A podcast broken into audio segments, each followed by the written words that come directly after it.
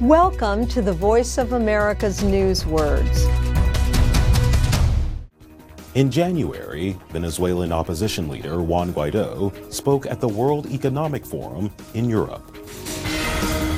Transparent. Guaido ignored a travel ban to call for new, transparent elections to be held in his country. And he appealed to European governments to stop the trade of Venezuelan gold, saying it is a source of funding for Nicolas Maduro's government. When something is transparent, anything behind it can be seen. Transparent elections are held and counted using methods that are fair and open to inspection. This guarantees that the results can be trusted.